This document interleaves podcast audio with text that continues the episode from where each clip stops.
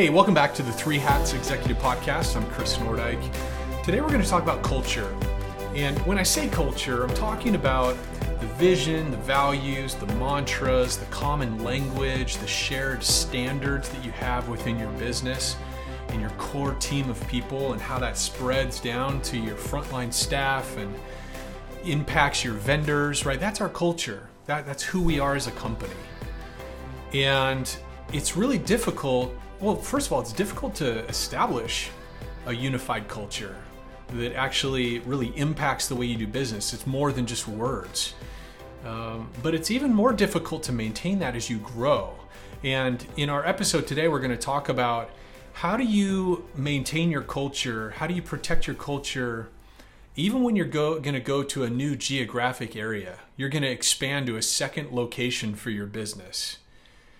Um, and I've had some experience with that where we expanded to a different regional market and we went from being able to have meetings all together in one room to all of a sudden having two concurrent meetings happening in different places where not everybody sees each other. And it's a trick.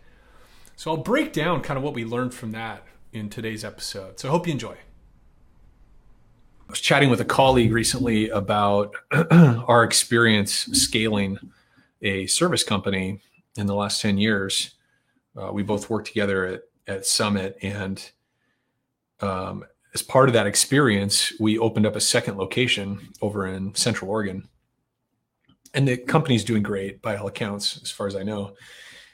But we were just reflecting on how challenging that was to go from having everybody in one room and I think you could apply this not just to opening up multiple locations, but just growing the size of your company. Um, maybe when you started your business, it was just you and a partner, and then you add employees, and then some. At some point, you find yourself with 12 employees, 15 employees, 30 employees, and you can't all fit in the same room. It's difficult to have a single meeting where everybody's at, and it changes the dynamic of things, and it can really affect uh, the culture of the company. It's hard to keep that culture intact because people are going in so many different directions. They're in different places all at the same time and with us, it was particularly a struggle because our other operation was on the other side of the mountain. And so, for weather reasons and just the time, it was a two hour plus drive. Um, and we were still a relatively small company. So, having like a regional vice president or some, these other layers of management that are sort of going back and forth constantly, it was just, uh, we didn't have that. I mean, we did, we kind of did. We started to implement that. And so leadership would split time. Like I was going back and forth between our Central Oregon operations and our West Side kind of headquarters. And we, um, we were sharing personnel as needed to kind of flex with the work over there. But it was really, really tricky.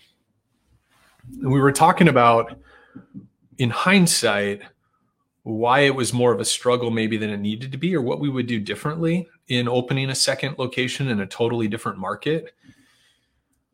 And i think in hindsight we didn't build we didn't dig deep enough ruts in kind of our the rhythms of our business our operational rhythms stand up meetings. What are the questions that we're asking each other and our downline team on a daily basis? What are the objectives and key results that we're gunning for on a daily, weekly, monthly basis? What are the um, what are the conversations that we're having with our downline staff on a routine basis? What are the mantras that we're reminding each other of? Um, we had all of those elements in play, but we just hadn't dug the ruts deep enough.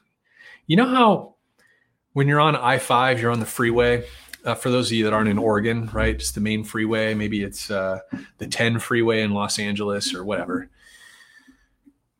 You know, you're driving down the freeway and you got these ruts that are worn into sections of the freeway where it kind of pulls your car into the rut.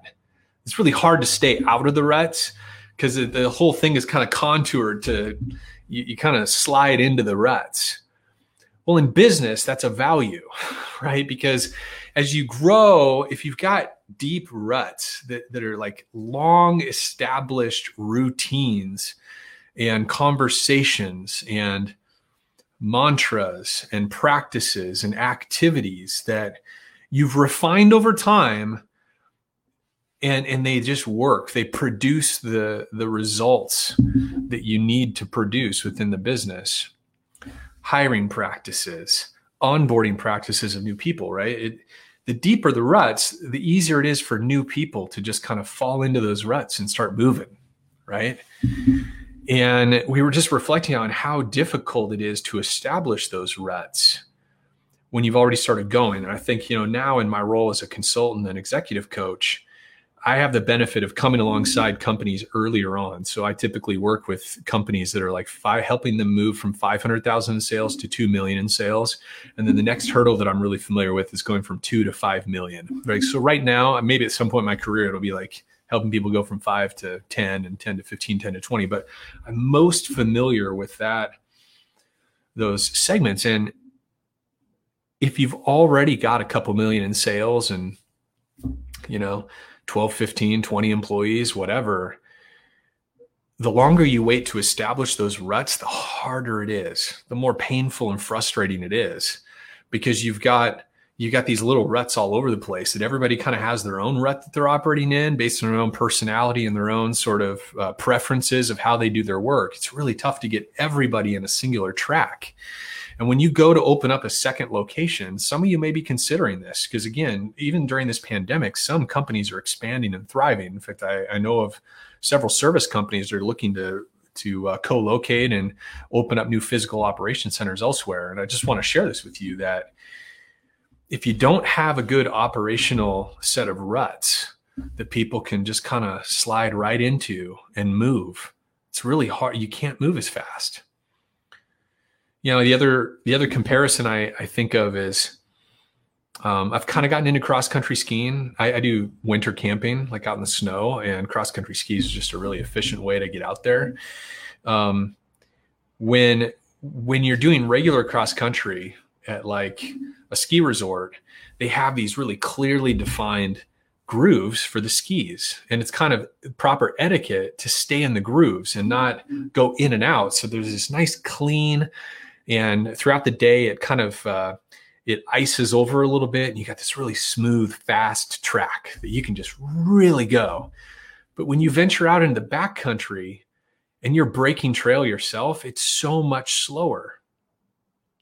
And this is the idea of of digging deep grooves on your path for your people it's establishing those morning stand up routines. What do we talk about when the team comes together before we deploy to go out in the field and take care of our job orders? And um, what do we do within our admin each day before we start calling on our AR? Right? It's all these, it's, it, it all comes down to the systems and the practices and the habits and behaviors we have for nurturing and developing our people, maintaining our processes, and protecting our profits. Um, and, and a lot goes into that. But it's so much easier to establish when you're smaller than to try to shoehorn that stuff in or really rebuild that because there isn't it's almost like you have to you have to groom the entire trail and plow over everybody else's little trails and establish a new groove. That's harder you know? It's harder it's more expensive it's it's more painful than if you can start by carving out a singular path that everybody is following behind. And boy, once that path starts to ice over and harden up and gets really deep, boy, you can just book it, right? You can just go as fast as possible once those those ruts are established. So there's my there's my Friday reflection. I hope that's uh, I hope that's helpful for some of you that are um, you know have that as part of your vision. I mean ideally i'm catching some of you before you scale. Like you've got a great business concept you've started to make money you've started to make profits and you're looking to grow. Now is the time for you to build those systems processes routine behaviors rhythms mantras within your business that make it really easy as you onboard people for them to just slide right into the groove right? Just like those ruts on the freeway, right?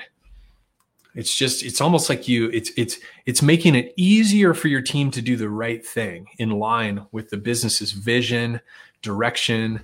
Um, it's it's almost easier to do that than to do your own thing or to to fight the system, right? That's a lot about sort of the philosophy around creating these systems and procedures is make create them in such a way that it's easy for your team to do the right thing.